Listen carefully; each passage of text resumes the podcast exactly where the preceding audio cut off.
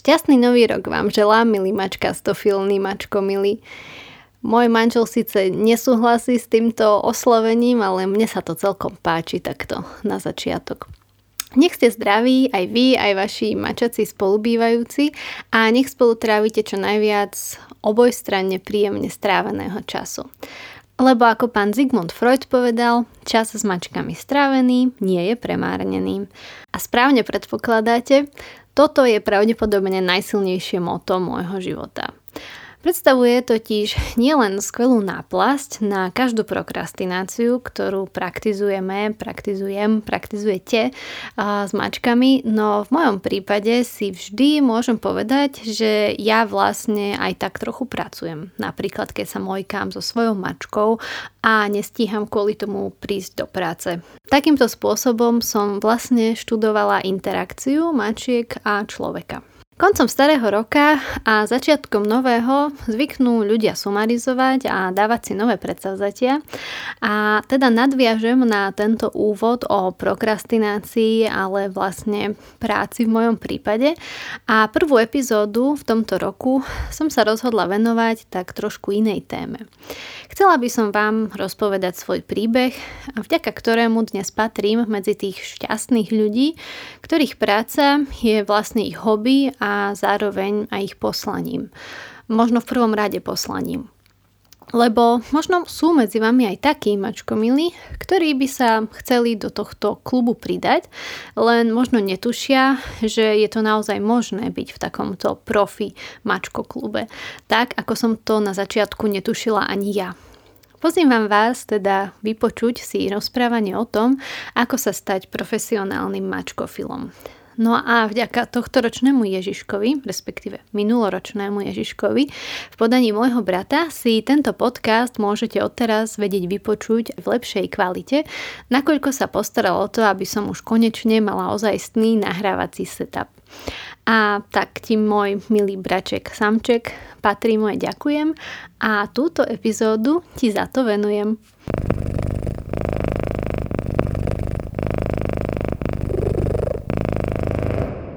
Kde bolo, tam bolo, bolo raz jedno copaté, blondiaté dievčatko, ktoré keď vyrastie, chcelo byť pastierkou oviec alebo vlastne robiť hocičo, čo sa týka zvierat.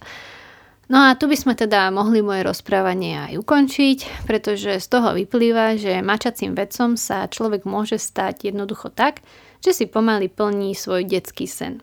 Ale tí, čo ma poznajú, vedia, že moje odpovede vlastne nikdy nie sú jednoslovné, lebo mám pocit, že som ako si nesplnila zadanie a teda často majú viac aj ako len jednu vetu. Ako sa teda detský sen pretavil do skutočného, no nie veľmi bežného povolania?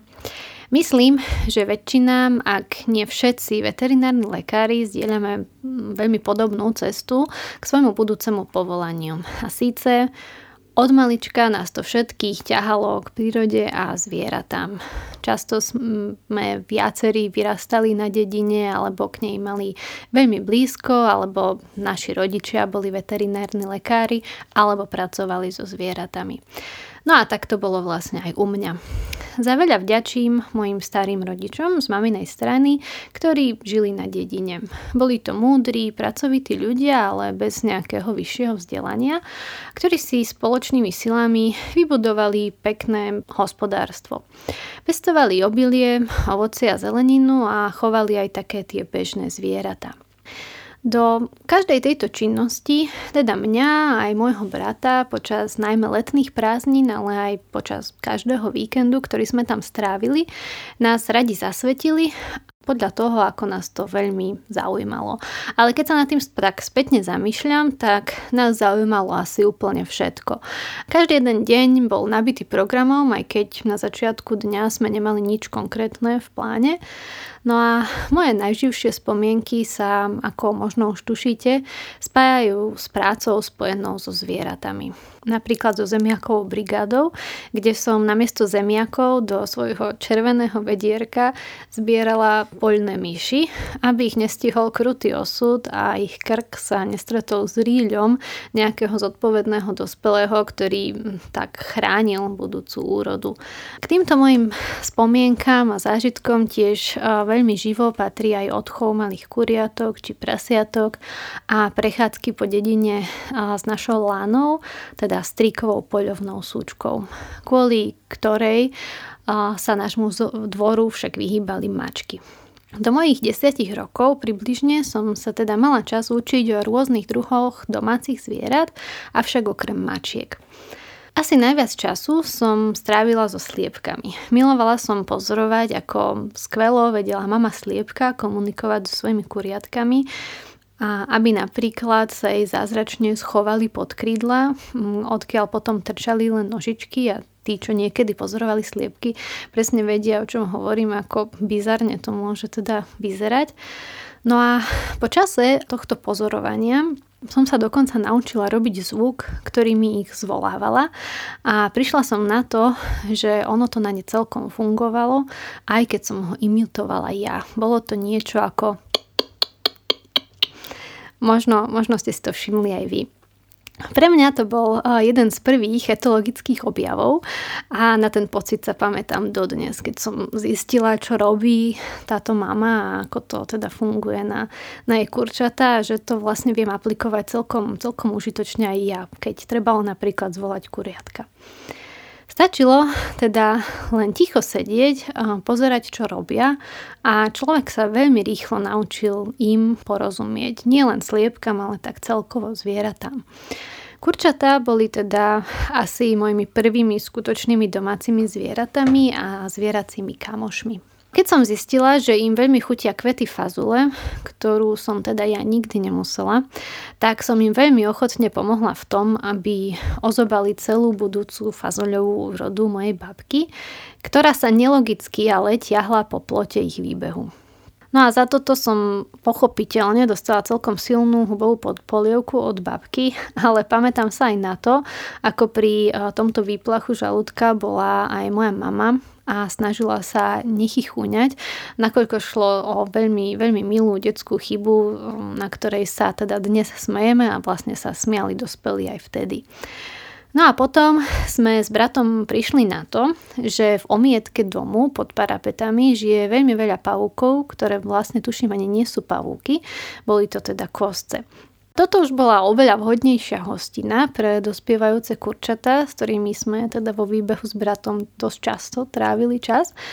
Tak sme sa rozhodli, že a, tie vyvolené, ktoré teda boli naši najväčší kamoši a boli teda najviac socializovaní, a sme vybrali z výbehu na takú menšiu party, kedy sme im kostce a, len ukázali správnym natočením hlavy, no a potom už vedeli presne, čo teda mali robiť. Verím, že aj napriek miernemu stresu, ktorú pri tomto presune a manipulácii zažili, tak myslím, že tieto dobre socializované kurky mali z tejto aktivity podobný plezír ako, ako ja s bratom. Horšie na tom už samozrejme boli asi tie kostce. Viem, celkom som sa nechala týmito mojimi spomienkami uniesť, a, ale myslím si, že je dôležité, že ich takto zdieľam s vami, pretože myslím si, že vám pomôžu pochopiť to, že práve tieto dobrodružstva predurčili prvú časť môjho budúceho osudu. Vďaka týmto letným prázdninám a času, ktorý som strávila so zvieratami, som spoznala čaro pozorovania správania a toho, ako na seba veci nadvezujú a aj to, že ak si človek všetko toto všíma, veľmi rýchlo vie zistiť, čo nasleduje a veľmi rýchlo mu veci začnú dávať zmysel. Potom ale náš dvor opustila moja dlhoročná strážkyňa Lanka. Vlastne na tie prechádzky som nikdy nešla ja s ňou, ale ona so mnou. Dávala, tuším, pozor ešte aj na auta a na všetko okolo a mala som ju teda veľmi rada. Ale opustila nás, zomrela a ako to hm, býva, smutok z jej smrti onedlho vystridala radosť, lebo mačky veľmi rýchlo prišli na to, že im už na našom dvore nehrozí žiaden poľovný pes, a najviac sa osmelila a sivastá a drobná mačka ktorú sme volali All. A mena našim mačkám som nikdy nevymýšľala ja, boli to vždy moja, moja mama a brat a sem tam prišli s takýmito zvláštnymi menami, že All. No ale táto All vlastne nemala veľmi ľudí v láske, bola len dosť smelá na to, aby, im, aby mohla prísť um, sa okotiť do jedného z um, príbytkov pre sliepky. No a priviedla na svet jedného krásneho sivopasikovaného kocúrika. Áno, je to dosť zvláštne, že privieda teda na svet len jedno mača. Podľa slov dospelákov ho aj celkom, celkom skoro opustila, no myslím si, že bol celkom normálne odstavený. Tohto mačiatka sa potom ujal môj dedo, ktorému spal často v gumákoch alebo ho nosil vo vrecku a, a s dedom mali striedavú starostlivosť o tohto kocúra aj sliepky. A často teda spal v kuríne. Moja mama a môj brat opäť raz mu dali meno Silvester. Ale jeho výchovy, čomu som teda vtedy verila, že robím, som sa ujala ja. Silvester bol môj prvý kocúr alebo mačka, ak chceme použiť druhové pomenovanie. Môjho otca sme presvedčili, aby sme si ho na zimu vzali domov do paneláku v Košiciach. Tým teda začalo obdobie, kedy Silvester učil a vychovával mňa. O chove mačiek sme vtedy veľa nevedeli, vlastne nevedeli dokopy nič, lebo mačky sa vždy tak nejak sami odchovali pri ľuďoch na dedine. No a nakoľko v tom čase, keď som mala 11 rokov, áno, je to už aj pre mňa celkom dnes nepochopiteľné. Ešte vtedy nebol internet, internet bol možno len niek- zo pár internetových kaviarniach a aj v tých kaviarniach sa nedalo nájsť o chove mačiek na internete toho veľa, tak sme sa učili vlastne len z jednej knihy o mačkách, ktorú sme našli v sídliskovej knižnici. Veľa sme sa teda z nej nedozvedeli, no a začiatky nášho spolužitia s mačkou boli plné chýb, za ktoré sa už aj celkom dnes hambím, aj napriek tomu, že to bolo vtedy to najlepšie, na čo sme dokázali prísť. Prezradím asi len toľko, že sme dosť improvizovali ešte aj s mačacou toaletou, no a na začiatku um, ňou bola vysoká a pomerne úzka nádoba, prosím, pekne od prasieho prášku a používali sme ako podstielku chvíľu piesok z pieskoviska. Áno, viem, nič slávne a, ani, a možno to nie ani niečo, čo by som mala priznať, no myslím si, že práve priznávanie takýchto chýb nám pomáha ako si sa zblížiť a, na to, že každý sme robili chyby a nie je to o tom, aké chyby sme urobili, ale ako rýchlo, ako sme sa z nich poučili a, a, a vzali si ich k srdcu. Silvestra som si teda veľmi rýchlo zamilovala, lebo nás naozaj učil, ako vlastne chovať mačky ale zároveň nás veľmi rýchlo aj opustil, nakoľko sme nevedeli nič o potrebe kastrácie a respektíve o tom, kedy je mačku potrebné vykastrovať, um, ako sa prejavuje to, že teda je už pohlavne dospelá. A veľmi pravdepodobne jedného dňa vyskočilo z balkóna za lepším osudom, respektíve to je verzia, ktorú, ktorá sa ku mne dostala od mojich rodičov, keď jedného dňa proste už, už, už nebol.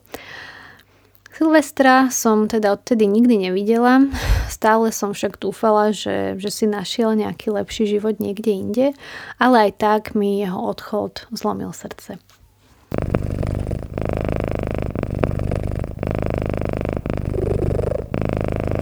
Po Silvestrovi ako záplata na zlomené srdce pomerne rýchlo prišli aj iné mačky a opäť raz aj napriek nesúhlasu a odmietaniu môjho otca.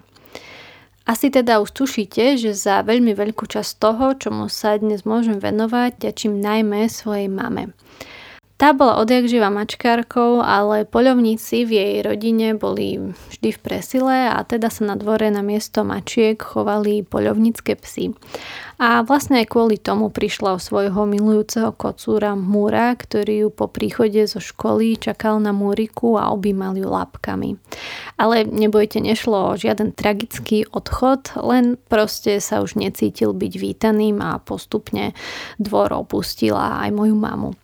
Moja mama bola teda prvou cat lady v našom klane, ale keďže vedela, akým úžasným spoločníkom vie mačka byť, tak sa postarala o to, aby som na to prišla aj ja, respektíve aj ja, aj môj brat. Ale ja mám taký pocit, že dodnes je prekvapená, do akého extrému som túto aj podporu pretavila. Nasledovalo ďalšie obdobie môjho života, ďalšia etapa, ktorá sa spájala s mačko-chovateľskými začiatkami a učením, ako byť dobrým spolubývajúcim mačky. Zároveň som už chodila aj na 8-ročné gymnázium, ktoré malo v tom čase tú výhodu, že študent 8-ročného gymnázia nielen, že nemusel v čase prekvitajúcej puberty riešiť ešte aj svoj niekedy takmer celoživotný osud, ale tiež zmaturoval aj o ako rok mladší študent. Na rozdiel od toho, ktorý šiel zo základnej 9-ročnej školy na štvoročnú strednú. A to spomínam len preto, lbo vtedy som samozrejme netušila, akou veľkou výhodou tento ušetrený rok je a vlastne ešte len bude, čo sa teda z môjho rozprávania ešte dozvieme.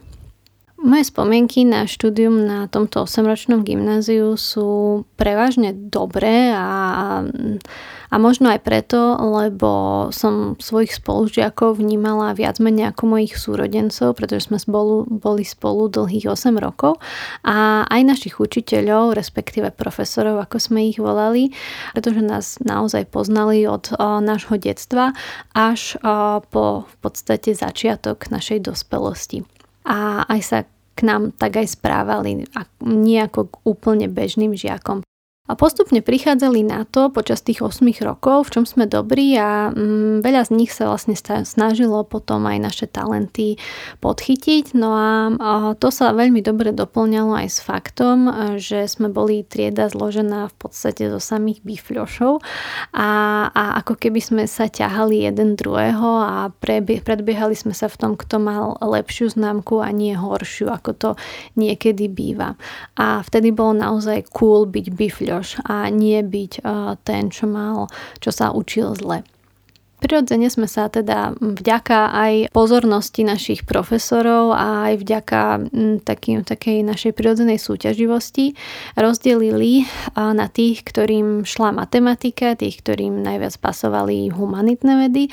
No a potom tu bola skupina nás, ktorí sme boli doma najmä v biológii a chémii. Učenie na tieto dva predmety mi vždy, vždy prišlo veľmi prirodzené, nikdy mi nezaberalo veľa času, teda ak som si nelistovala učebnice a nepozerala učivo dopredu. Áno, viem, veľký nerd. No a na jednej písomke z biológie sa dokonca pamätám, že som si dokonca vymyslela aj dve otázky navyše, aj som ich zodpovedala, za čo som si samozrejme zaslúžila od pani profesorky hviezdičku, aj verejnú podchvalu pred celou triedou, ale to už vlastne bol ten level bifľožstva, ktorý, ktorý sa ani v našej triede netoleroval a, a teda takéto predvádzanie som si už potom, potom odložila, respektíve som to už vôbec nerobila. Ale okrem biológie a chémia ma tiež bavila aj slovenčina, konkrétne literatúra a to najmä vďaka našej pani profesorke, ktorá bola presne jednou z tých, ktorí, z tých učiteľov, ktorí mali taký ten rodičovský prístup k nám všetkým. A tiež uh, videla, ako veľmi radi sme mali sloh a, a dávala nám často voľnú ruku v tom, uh, alebo veľmi voľnú ruku v tom, čo a ako sme išli písať, vyberala veľmi dobré témy na slohy. A to robila práve preto, lebo videla, že sme, že sme veľmi radi písali. Ne, nebola som teda jedinou, ktorá, uh, ktorá v našej triede teda rada skladala slohy. A, a vždy som písanie mala radšej ako čítanie beletrie, lebo popri tom všetkom povinnom čítaní, čo prichádzalo zo štúdium na tejto škole, a mi to už neprišlo ako relax. No a Slovenčina mi všetky tieto potreby naplňala. Mohla som písať slohy, ale tiež som sa vlastne všetko dôležité o významných literárnych dielach dozvedela na 45 minútových hodinách, kedy som si v hlave robila postupne zoznam tých, ktoré si snáď snáď raz, keď budem mať čas a chuť, myslím si, že som si to odložila dokonca na dôchodok, že si tieto knihy prečítam. Áno, a ako sa teda ja počúvam objektívne, a nebola som ten bežný puberťak, ktorý sem tam chodil aj poza školu, vyskúšal si fajčenie, aj diginy v meste a to preto, lebo, lebo som potom ako si netúžila, ako sa teda, ako sa pamätám na toto svoje obdobie puberty.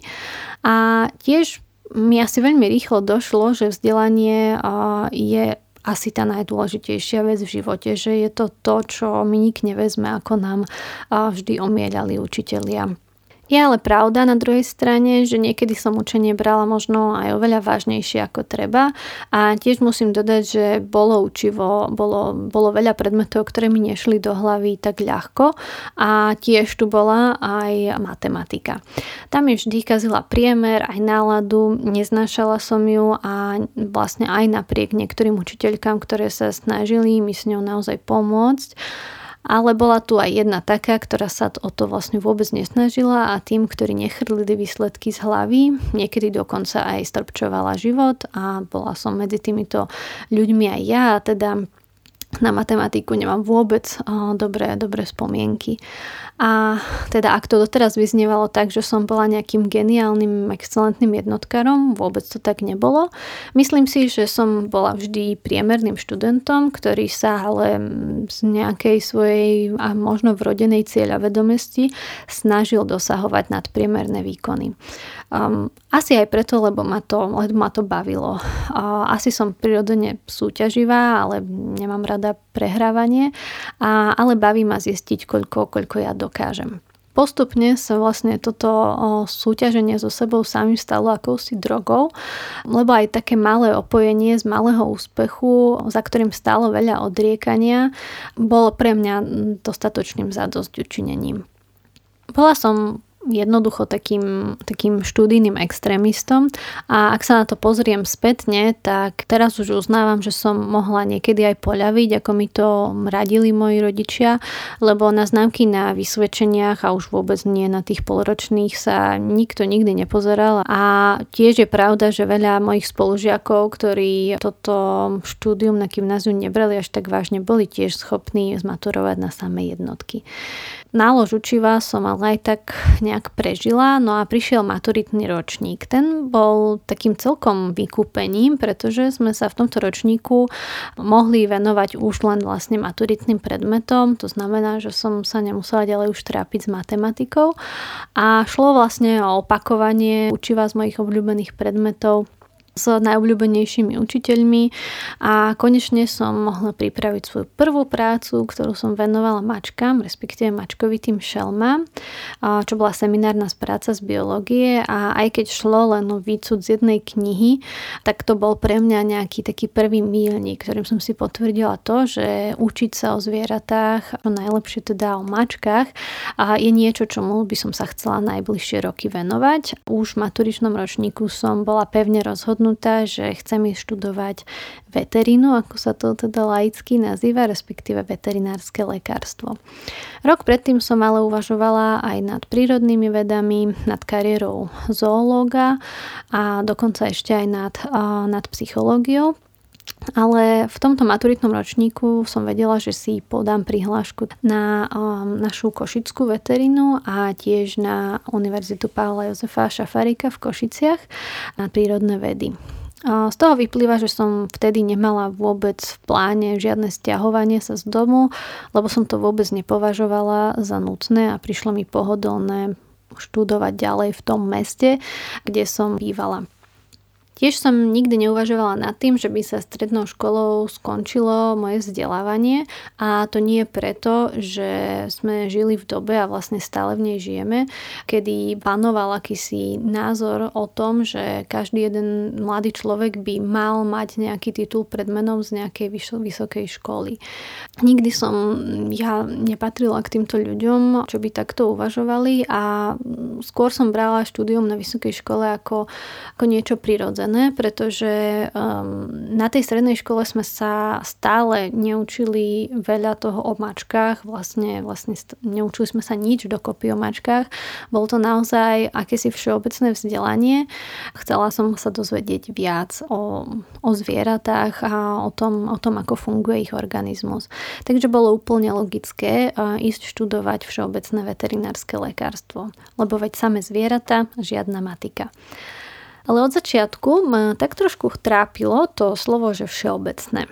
Lebo som si myslela, že vysoká škola je konečne niečo, čo nebude všeobecné, tak ako stredná škola a že ňou štúdium skončí a človek potom začne pracovať a venovať sa tej špecializácii, pre ktorú, na ktorú slúžila štúdium na vysokej škole o tomto mojom a, trápení ohľadom tohto slova všeobecné ešte budem rozprávať, pretože a, to naozaj ako si nahlodalo a, tú moju myseľ o tom, či naozaj vlastne moje štúdium bude končiť titulom MVDR.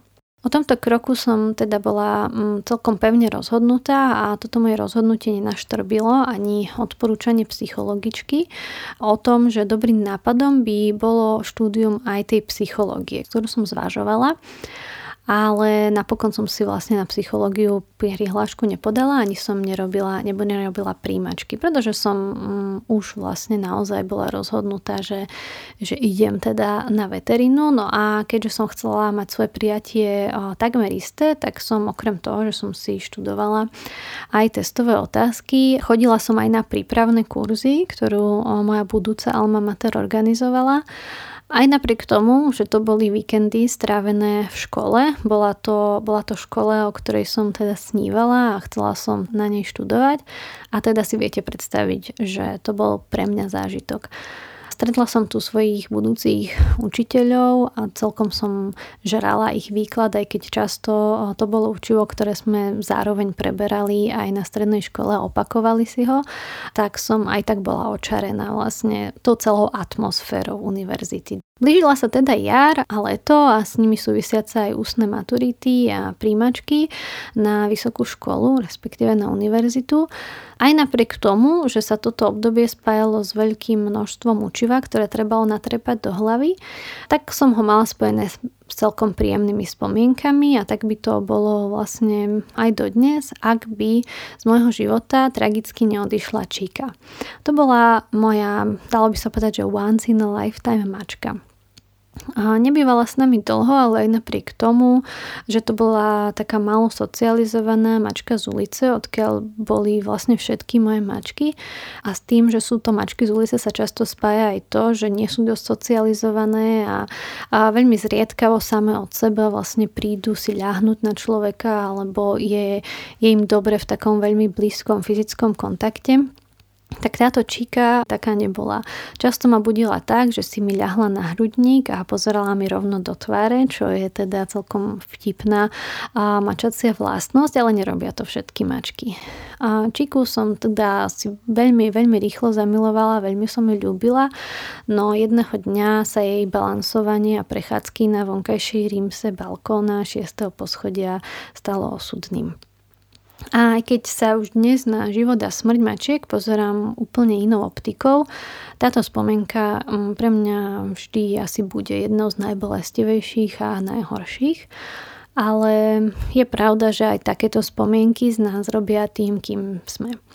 No a na konci tohto významného obdobia, na prelome tínedžerstva a dospelosti, teda zo mňa bola mačkárka s niekoľkoročnými skúsenostiami s chovom mačiek alebo s spolužitím s mačkou, ktorá vedela, že mačky rozhodne nemajú 7 či 9 životov. Nesnášala som výšky a balkóny, ale bola som pripravená učiť sa, ako zvieratám zabezpečiť kvalitný život s nami ľuďmi.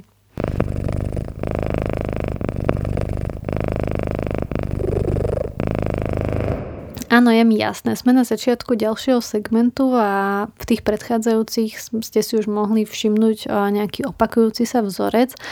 Ale uistím vás, že na konci tohto segmentu už nebude žiadna tragická smrť ani, ani nič smutné.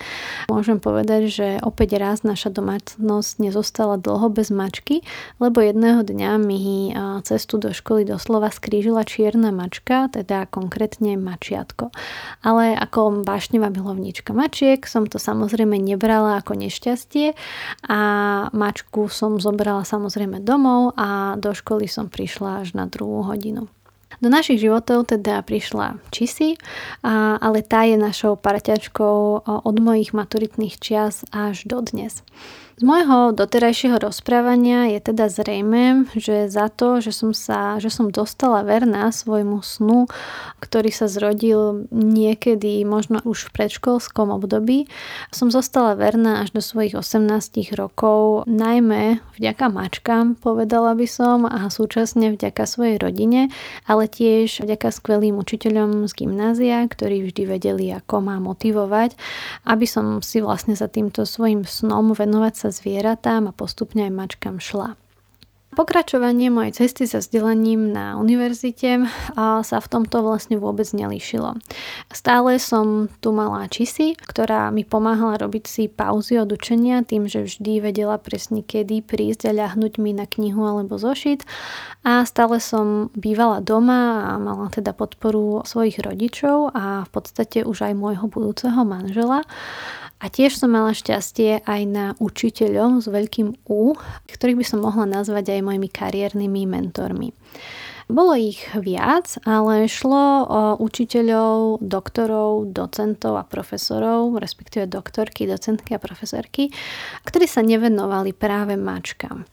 Ale často to bolo tak, že sme sa stretli na predmete, ktorý vyučovali a mňa inšpirovalo ich zanietenie pre to, čo robili, pre, pre ten študijný, respektíve vedecký odbor, ktorý mu sa venovali, pre predmet, ktorý vyučovali a teda ma týmto, touto svojou vášňou a zanietením ako keby nakazili. Ja som prirodzene začala mať rada ten predmet, aj keď to možno nebola moja úplne moja šialka kávy. Toto moje zanietenie si teda oni všimli a dali sme sa do reči a tieto rozhovory boli vždy veľmi úprimné a na oboch stranách a veľmi inšpirujúce a, a to bolo to, čo sa mi na štúdiu na vysokej škole veľmi páčilo. Ten až profesionálny vzťah, ktorý si vedel vytvoriť študent so svojím učiteľom a vlastne rozhovory, ktoré, ktoré neboli o tom, že niekto je mm, nadradený a niekto podradený, ale že sa s nami často bavili ako so seberovnými, ako s budúcimi kolegami a tak to vlastne aj je. Títo ľudia ma často vedeli nasmerovať na dobré zdroje informácií alebo na ľudí, s ktorými by som mohla v budúcnosti spolupracovať a tým ma motivovali k tomu, aby som sa svojho sna nevzdávala. Tento sen sa už v tejto dobe čoraz viac um, vykryštalizovával a k mojej čoraz väčšej záľube sledovať správanie všetkého živého, ktorá teda tu bola ešte pred samotnými mačkami, sa už veľmi skoro pridali mačky a čoraz viac ma bavilo sledovať mačky pri všetkom, čo robili. Bolo teda rozhodnuté, chcela som študovať správanie mačiek a vďaka týmto mojim mentorom som prišla na to, že je reálne možné sa tomu venovať, pretože vlastne ide o vedný odbor a súčasť klinickej veterinárnej medicíny. Inými slovami som zistila, že existujú aj mačací psychológovia, a to, že som sa nevedela istú dobu rozhodnúť aj medzi tým, či pôjdem študovať zvieratá alebo študovať to, ako študovať ľudskú dušu a to, ako, ako pomôcť ľuďom, sa vlastne v tomto vednom odbore krásne prepájalo. Mohla som, mohla som študovať mačaciu dušu, to je možno trošku nadnesené. Mohla som študovať správanie síce nie ľudí, ale mačiek a teda týmto by sa vedeli veľmi pekne prepojiť moje skoré ambície. No a tiež som zistila, že v tejto oblasti sa môžem zdokonaľovať aj vďaka príprave diplomovej práce, ktorej výber témy mohol byť aj úplne na mne. Stačilo vyhľadať teda odborníka na našej univerzite, čo som urobila aj vďaka odporúčaniu týchto učiteľov, ktoré mi vždy dobre vedeli poradiť. Všetko, čo malo prísť, bolo väčšinou už len na mne. Začala som teda so samoštúdium a na veľký poklad som natrafila v treťom ročníku na predmete názvom veterinárna etológia a tiež vlastne s ním spojeným pracoviskom, na ktorom mali dokonca voľne pobehujúcu mačku v akejsi dočasnej opatere. Tento predmet som si logicky, keďže sa venoval správaniu zvierat, ale aj celé pracovisko som si zamilovala a dokonca som zistila, že majú aj vlastnú knižnicu, ktorá bola zameraná teda len na etológiu a správanie zvierat a že teda knihy vedia požičať aj študentom, takže všetko potrebné k tomuto samoštúdiu, ktoré predchádzalo diplomovej práce som mala naservírované a teda už stačilo len sa venovať tejto literatúre. Ale samozrejme, okrem toho, tu bolo aj štúdium veterinárskeho lekárstva, aj predmety, ktoré boli povinné. Trebalo ich absolvovať podľa mojich vlastných štandardov, respektíve nadštandardov pretože som stále bola tou priemernou študentkou, ktorá ale vedela, že ak sa v živote chce presadiť v tak netradičnom odvetví, tak sa musí snažiť o nadpriemerné výsledky. Takže stále to tu kde si bolo. A boli tu stále aj predmety, pri ktorých som musela vynaložiť veľké úsilie, lebo mi neprišli až také zaujímavé. No ale boli tu aj tie, ktoré, ktoré ako si sa prepájali s tým, čo som chcela robiť. Boli to často predklinické predmety, ktoré objasňovali pochody v organizme, ako biochemia, fyziológia alebo patologická fyziológia. A tu, ak človek pochopil základné nadväznosti, tak vlastne všetko veľmi rýchlo dávalo zmysel a často stačilo dávať len pozor na prednáške. No a toto moje uvažovanie a vlastne aj záľuba v takýchto predmetoch, záľuba v netradičnom odvetví, ktoré bolo aj vedeckým odborom, bolo len vlastne ďalšou indiciou toho, že moje štúdium naozaj nemalo končiť dosiahnutím titulu MVDR. A toto také moje tušenie, že by som mala v štúdiu ďalej pokračovať na doktorandskom štúdiu, mi často naznačili títo moji mentori, respektíve veľa z nich to bralo ako hotovú vec, že som človek, ktorý by mal vlastne pokračovať v tej vedeckej oblasti. No a okrem toho som sa stále nevzdala písania, pretože svoj voľný čas som vyplňala písaním článkov s rôznou tematikou do študentského časopisu Ardo, pri ktorého založení som stála hrdo ako prváčka aj ja a postupne som sa dokonca vypracovala až na šéf redaktorku a tento časopis vlastne funguje dodnes, na čo som teda veľmi pyšná a teším sa z toho.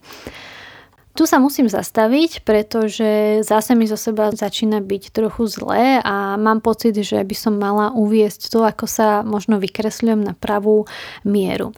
A celé to možno vyznieva dokonalo. O to, aby som vykresľovala svoju cestu za svojim snom, ako, ako niečo dokonalé mi zďaleka nejde, lebo môjim cieľom je vás motivovať a nie odradiť. Ak sa vyskytujú v vašom živote podobné indície o vašej možnej budúcnosti, budúcnosti. A ak teda zrovna nie ste perfekcionista a ste človek, ktorý si sem tam alebo aj celkom často užíva bežné radosti života a z občasných horších výsledkov si nerobíte veľkú hlavu, tak myslím si, že aj práve vy ste hodným kandidátom na to, aby ste si šli za takýmto možno netradičným snom venovať sa profesionálne mačkám. Ja takto spätne musím uznať, že môj prístup k veciam, na ktorých mi záleží, kam patrilo aj dosiahnutie čo najlepších výsledkov, je naozaj extrémny a som takým tým študijným extrémistom. A myslím si, že cesta za detským snom sa naozaj dá dosiahnuť aj normálnym tempom. Ďalším dôkazom toho, že tento študijný extrémizmus nie je nič, k čomu by mal človek lipnúť, je aj to, že tento prístup k životu, mm, lebo bol to v podstate môj život, toto štúdium, zo mňa často nerobil dvakrát sympatickú osobu a kvôli tomu som sa možno niekedy aj cítila celkom osamelo. Mohla som si sa to ale sama a rozhodne nejdem a nemám právo sa ľutovať. Avšak mala som aj šťastie na super spolužiakov v mojej študijnej skupine, s ktorými sa stretávam dodnes a veľa z nich by som vedela nazvať najlepšími kamoškami, ale tiež mi v mojom štúdiu často naozaj doslova aj pomáhal môj milovaný, dnes už manžel, ktorému si myslím celkom právom môžem prideliť minimálne jedno písmenko z toho môjho MBDR titulu.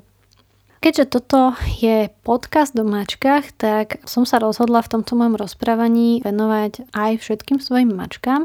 No a musím spomenúť, že vo štvrtom ročníku sme si z výstavy mačiek doniesli našu druhú mačku Starline, respektíve ako sme ju my nazvali Jinx, ktorá nás očarila svojim vzhľadom, pretože šlo o mainskú mývaliu mačku, takého obra chlpatého medzi mačkami a donesli sme si ju aj preto, pretože asi prvýkrát sa do mačky zamiloval dokonca aj môj otec. Teda pozdravujem chovateľskú stanicu, kde mám aj jednu vernú mačkastovú fanušičku. Moja diplomová práca sa totiž mala venovať skúmaniu spoločenskosti mačiek voči iným mačkám, no a my sme mali vlastne len jednu mačku čísku. No a veľmi mi to zapadalo do tohto plánu zahrnúť aj vlastnú domácnosť a vlastné mačky do svojej diplomovej práce. Mali sme zrazu dve mačky, ktoré ma opäť raz začali vyučovať a tentokrát o tom, že umelé vytváranie mačacích dvojíc sa mačkám nevždy páči.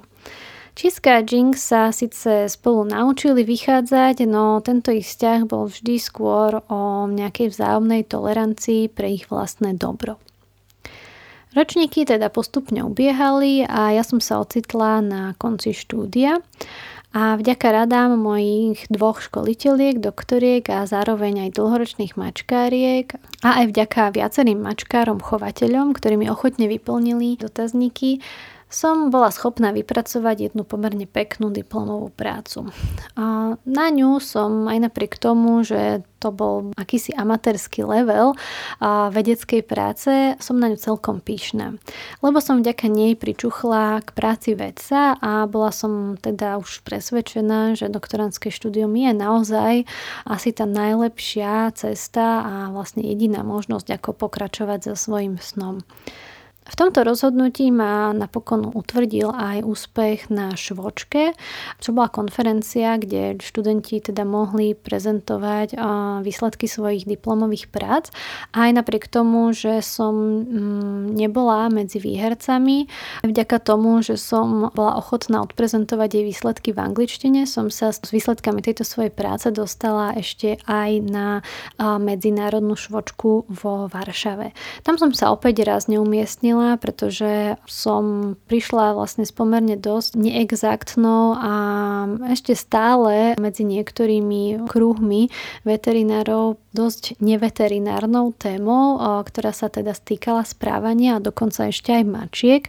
Takže ani som nečakala, že by som obsadila nejaké prvé priečky so svojou témou, predsa len aj jej vedecká hodnota nebola veľmi vysoká, ale potvrdila som si, že práve aj takéto konferencie konferencie a adrenalín, ktorý bol spojený s vystupovaním pred publikom, ja naozaj môžem a toto sa teda spája s prácou vedca odprezentovať svoje výsledky na konferencii.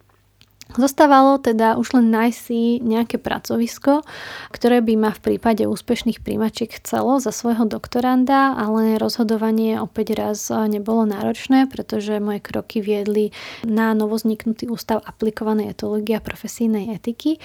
Tam si na mňa dokonca aj pamätali z veterinárnej etológie, teda z predmetu, ktorý som absolvovala v treťom ročníku a teda našej spolupráci na môjom postgraduálnom štúdiu moja budúca škola učiteľka veľmi rýchlo povedala áno, no a vlastne stačilo teda už len absolvovať príjmačky, teda nebolo to už len a prešla som si svojou trémou aj na týchto príjmačkách a teda definitívne potvrdenie toho, že sa budem v ďalších štyroch rokoch venovať správaniu mačiek už na vysokej vedeckej úrovne prišlo teda po príjmačkách v tom očakávanom líste. Po príjmačkách a teda aj štátniciach nadišiel čas si konečne oddychnúť a navrať sily pred ďalším štúdiom, teda užiť si e, letné prázdniny, ale opäť raz som ja toto poňala svojsky a tieto dva, respektíve tri mesiace som využila na praxovanie na veterinárnej ambulancii, pretože som mala pocit, že svoje nadobudnuté vedomosti by som mala niekde aplikovať predtým, než by som sa opäť raz mala ísť ponoriť do kníh.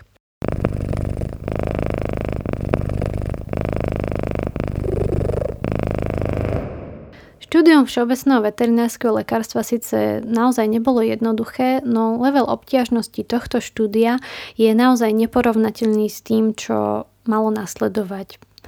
Práve nedávne obdobie doktorandského štúdia pre mňa bolo zlomovým a môžem celkom s istotou povedať, že to bolo obdobie, kedy som konečne dospela. Doktorantské štúdium bolo pre mňa totiž veľmi neznáma voda, do ktorej som sa hodila bez toho, aby som vedela plávať a, a vedela, kam chcem plávať. Naivne som si totiž myslela, že to bude vlastne len také pokračovanie v mojej diplomovej práci, teda v téme, ktorú som milovala, ale na nejakej vyššej úrovni a že popri tom budem aj sem tam učiť študentov. Toto moje pozitívne naladenie podporilo aj moje čerstvé zistenie o tom, že na prácu v klinickej praxi ešte som asi fyzicky nedozrela a to doslova, lebo žiaden majiteľ mi neveril, že som veterinárna lekárka. No a v kombinácii s nízkym sebavedomím začínajúceho doktora a veľkými obavami z každého úkonu, ktoré som išla urobiť, to bolo len ďalšie utvrdenie v tom, že kariéra vedca je naozaj pre mňa teraz to práve. Prišiel prvý rok a ja som zisťovala, že nepôjde o prechádzku rúžovou záhradou. A doktorantské štúdium je totiž o nekončiacom pochybovaní o svojej práci, o správnosti svojich vedeckých rozhodnutí a aj o odhaľovaní zákutí svojej vlastnej hlúposti. V prvom roku som prišla na to, že vlastne neviem, čo chcem robiť a ako to budem robiť. Aj keď je to síce pomerne bežný vývin pri výskume, no ak je váš výskum pomerne ojedinelý a nemáte sa veľmi na koho obrátiť s tým, čo a ako robiť, nie je to práve najoptimistickejší začiatok vašej štvoročnej budúcnosti. Moja školiteľka síce mala skúsenosti s výskumom správania, ale nie toho mačacieho, ale psieho. A teda ako správny školiteľ mi poradila nakontaktovať sa na odborníka z Británie, ktorý už v minulosti spolupracoval s jej doktorantkou a teda by mi vedel dobre poradiť, ako v tomto výskume v podstate začať, respektíve ako pokračovať v začiatkoch. Urobila som tak a na moje veľké prekvapenie mi aj skutočne odpísal. Čakala som, že také hviezdy ako jej on teda na e-maily neodpisujú a už vôbec nie nejakým Nimandom a študentom zo Slovenska dokonca ale odpísal. No a dokonca súhlasil, že ma vezme pod svoje krídla na stáž u nich v Lincolne, ak si vybavím všetko naokolo. A teda zostávalo mi už len v úvodzovkách získať štipendium, aby som tam mala z čoho žiť.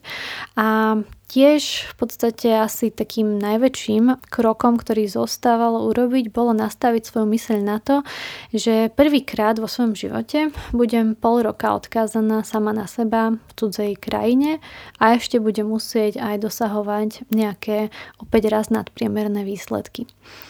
Doktorantské štúdium sa teda pomaly, ale isto zmenilo na jeden obrovský krok ďaleko, ďaleko za hranice mojej komfortnej zóny.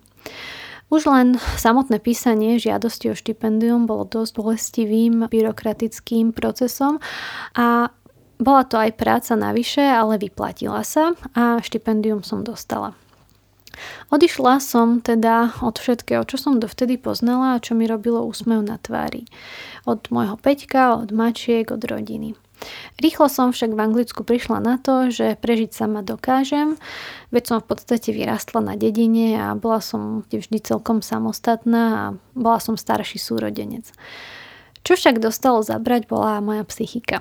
Doktorantské štúdium v zahraničí je totiž iné ako tu u nás na Slovensku a každý človek, ktorý si to okúsil za hranicami, by mi asi dal za pravdu.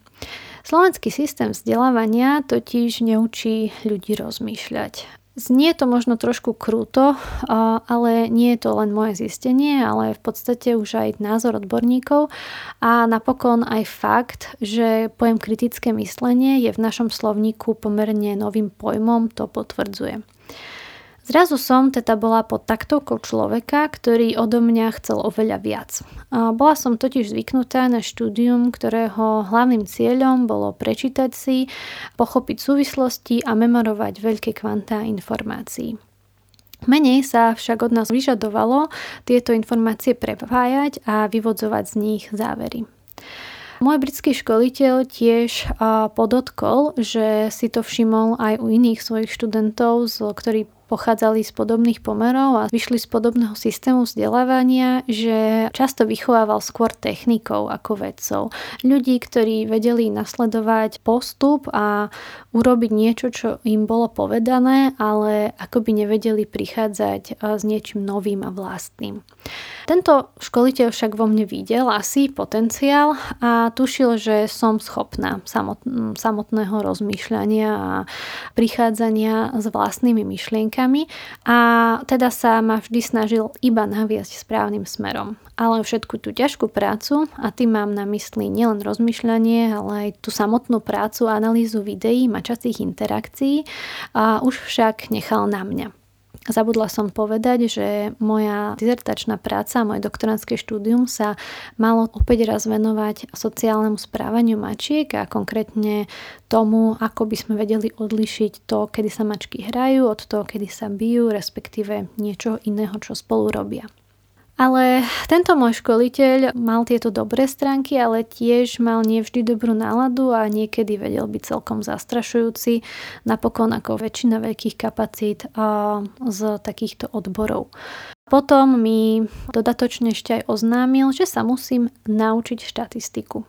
K vysokým nárokom, ktoré som teda dovtedy mala sama na seba, sa pridali ešte vyššie nároky a kapacity v odbore a tiež veľa voľného času, ktorý som strávila o samote v Garzonke, ktorý som ako inak venovala práci a uvažovaniu nad tým, či som naozaj dosť dobrá, aby som mohla pokračovať v takomto doktorantskom štúdiu pod takýmto vedením.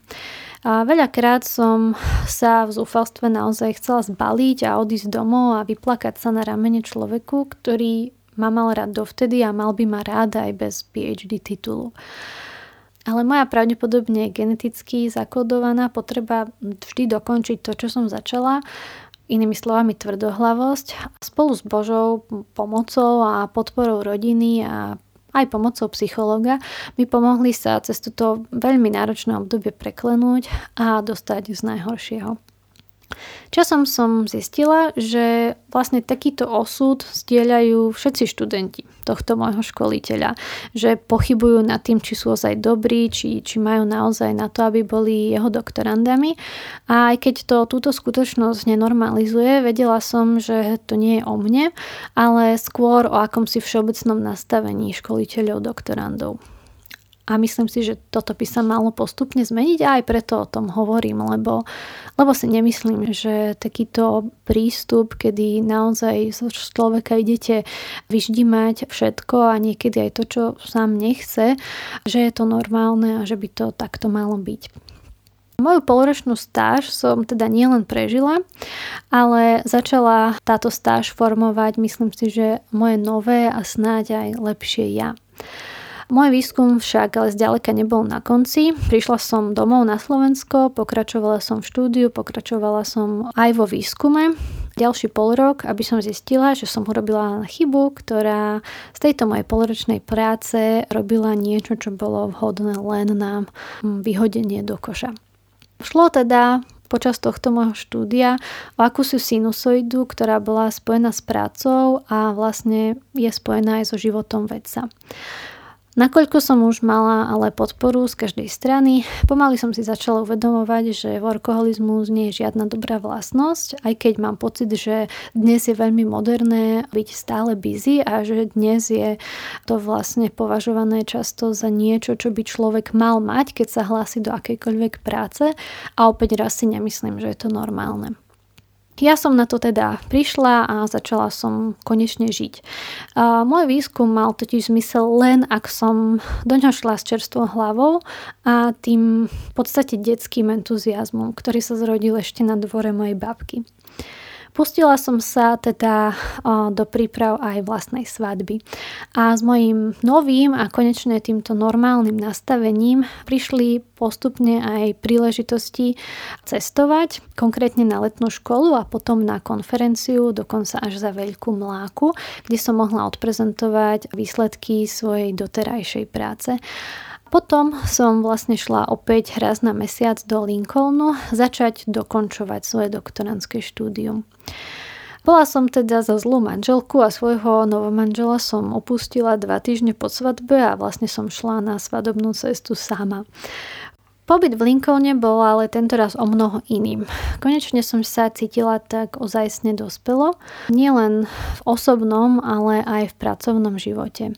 Asi naozaj išlo o niečo, čo kedysi podotkla Lauren, ktorá si teda týmto celým tiež prešla a tiež pod taktovkou rovnakého školiteľa. Poviem to asi v angličtine, povedala, že PhD will either make you or break you, but sometimes both naozaj som to cítila na mne, že boli vlastne aj veľmi zlé obdobia, kedy som s tým celým chcela skončiť, ale v konečnom dôsledku to viedlo k niečomu, k niečomu lepšiemu a k niečomu vyššiemu, že som asi tak osobnostne, ale aj profesíne dospela. Bola som už schopná samostatného vedeckého myslenia a pomaly ale isto som sa stávala vedcom, ktorý skúmal správanie mačiek a môj britský školiteľ ma už v podstate bral ako seberovného kolegu a náš vzťah sa naozaj tiež pretransformoval do, do niečoho vyššieho a niečoho trvácneho. Blížil sa však koniec roka 2019 a život nás všetkých, ale môj obzvlášť a trochu inak, sa mal čoskoro zmeniť naozaj nečakaným spôsobom. Všetko, čo nasledovalo, sa dalo opísať ako veľmi plodné obdobie a to nie len pre veď viete, ktorý vírus. Pravdepodobne v záujme zachovania akejsi všeobecnej harmonie na tejto planete bol rok 2020 pre nás nielen negatívny a pochmurný, ale zároveň mal aj veľmi pozitívne chvíle. V tomto poradí som sa totiž stala najprv matkou mačkastu, potom môjho prvého vedeckého rukopisu o mačkách, ktorý sme zaslali do prestížneho časopisu potom aj dizertačnej práce o mačkách, no a napokon som sa stala aj skutočnou matkou ľudského mačiatka.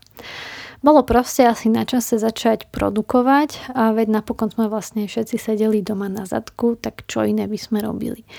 Pandémia však dala zabrať aj redakciám vedeckých časopisov a môj článok, ktorý bol podmienkou ukončenia štúdia, nie a nie výjsť. A moje PhD štúdium som tak musela na niekoľko mesiacov prerušiť. Tu sa ale vraciame k tomu môjmu ušetrenému roku života na 8-ročnom gymnáziu, ktorý padol veľmi vhod a celé to teda asi tak malo byť. Lebo som tento čas využila na zoznamovanie sa so svojim novým potomkom a mojou novou životnou rolou. Nemôžem tvrdiť, že som si materstvo od prvej chvíle zamilovala, a nasledovalo ďalšie veľmi ťažké obdobie môjho života, no to je rozprávanie do iného podcastu. Získala som však ešte triezvejší pohľad na moju prácu počas tohto obdobia a uvedomila som si, že je to pre mňa naozaj nielen práca, ale že proste potrebujem žiť mačkami, byť s mačkami a, a vedou. Moju prácu som si tak konečne začala užívať ako skutočné hobby a čas pre seba, ktorý potrebuje každá čerstvá mama. V apríli minulého roku som potom konečne po úspešnom sklbení materstva s hobby časom, ktorému som venovala dokončovaniu článku a potrebných formalít, som teda konečne úspešne obhajila svoju dizertačnú prácu, na ktorú som pyšná. Nie je síce dokonalá, ale to nie je asi žiadna práca. No za chybami, ktoré v nej sú, sa pre mňa skrýva niečo oveľa väčšie. Budem teraz asi už trošku teatrálna a sentimentálna, ale naozaj a, tieto chyby vnímam ako cestu za svojim lepším ja, ktoré berie chyby ako nevyhnutnú súčasť procesu, najmä vedeckého procesu a že je to niečo normálne. Stala som sa teda oficiálne doktorom múdrosti, čo je preklad latinského názvu titulu PhD. Stále mám pocit, že je to trošku nadnesené a svojím spôsobom to tak je. Prišla som kus cesty za múdrosťou, takouto životnou, ale pravdou tiež ostáva, že oveľa väčší kus je ešte len predo mnou. Pokračujem síce vo svojej práci už ako vedecký pracovník, ale opäť raz som len začiatočníkom. Po svete chodí veľa mojich rovesníkov, ktorí majú dnes už viac ako 10-ročnú prax v nejakom remesle, alebo dokonca aj spolužiakov, ktorí sú už dnes váženými pánmi, doktormi, veterinármi a niektorí sú vlastne už aj špecialistami. A ja už konečne nie som študent. Stojím teda pevne nohami na zemi a je mi jasné, že študentom zostanem celý život lebo mám to šťastie, že môžem svoj život zasvetiť štúdiu najúžasnejšieho a najdokonalejšieho druhu na svete, ktorý nesie príznačne vznešené meno Felis silvestris catus.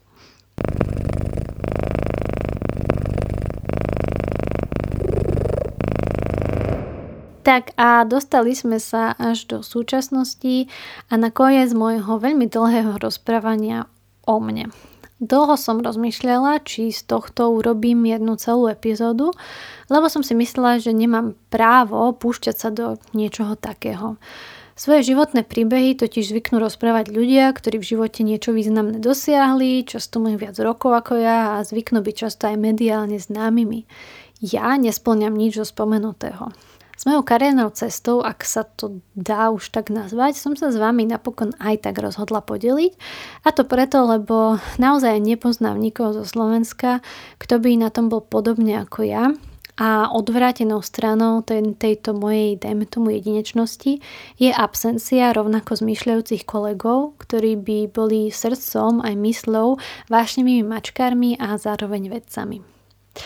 Ak ma teda počúvate a ste niekde tam, dúfam, že vás moje rozprávanie motivovalo urobiť ďalší krok za vašim vysnívaným profesionálnym osudom a že sa možno raz stretneme ako kolegovia, mačací advokáti.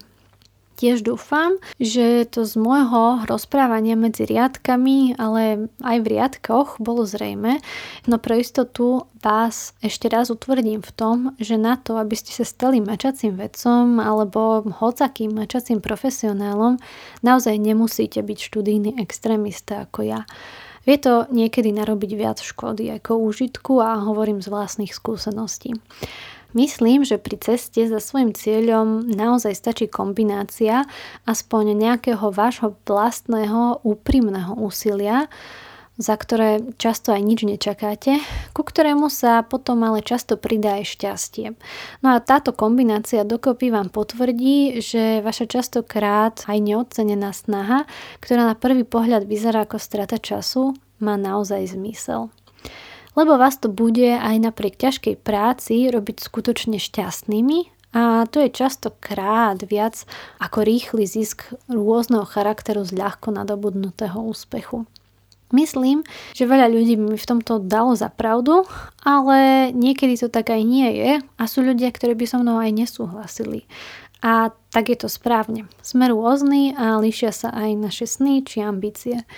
Niekto na nich možno vôbec nelipne, ale možno sú aj takí, ktorí ich vôbec nemajú, alebo sa nad nimi nikdy do hĺbky nezamýšľali. Ak však patríte k snilkom, ako som ja, touto epizódou som vás chcela v realizácii vašich snov naozaj podporiť. Pamätám sa totiž, ako ma veľakrát aj jedna veta od môjho budúceho kolegu vedela nakopnúť a tieto vety ma motivujú vlastne až dodnes. Týmto sa tak pridávam k budovaniu našej komunity, lebo čím viac nás tu pre mačky bude, tým bližšie budeme k nášmu harmonickému spolužitiu, pod ktoré sa práve my budeme môcť podpísať.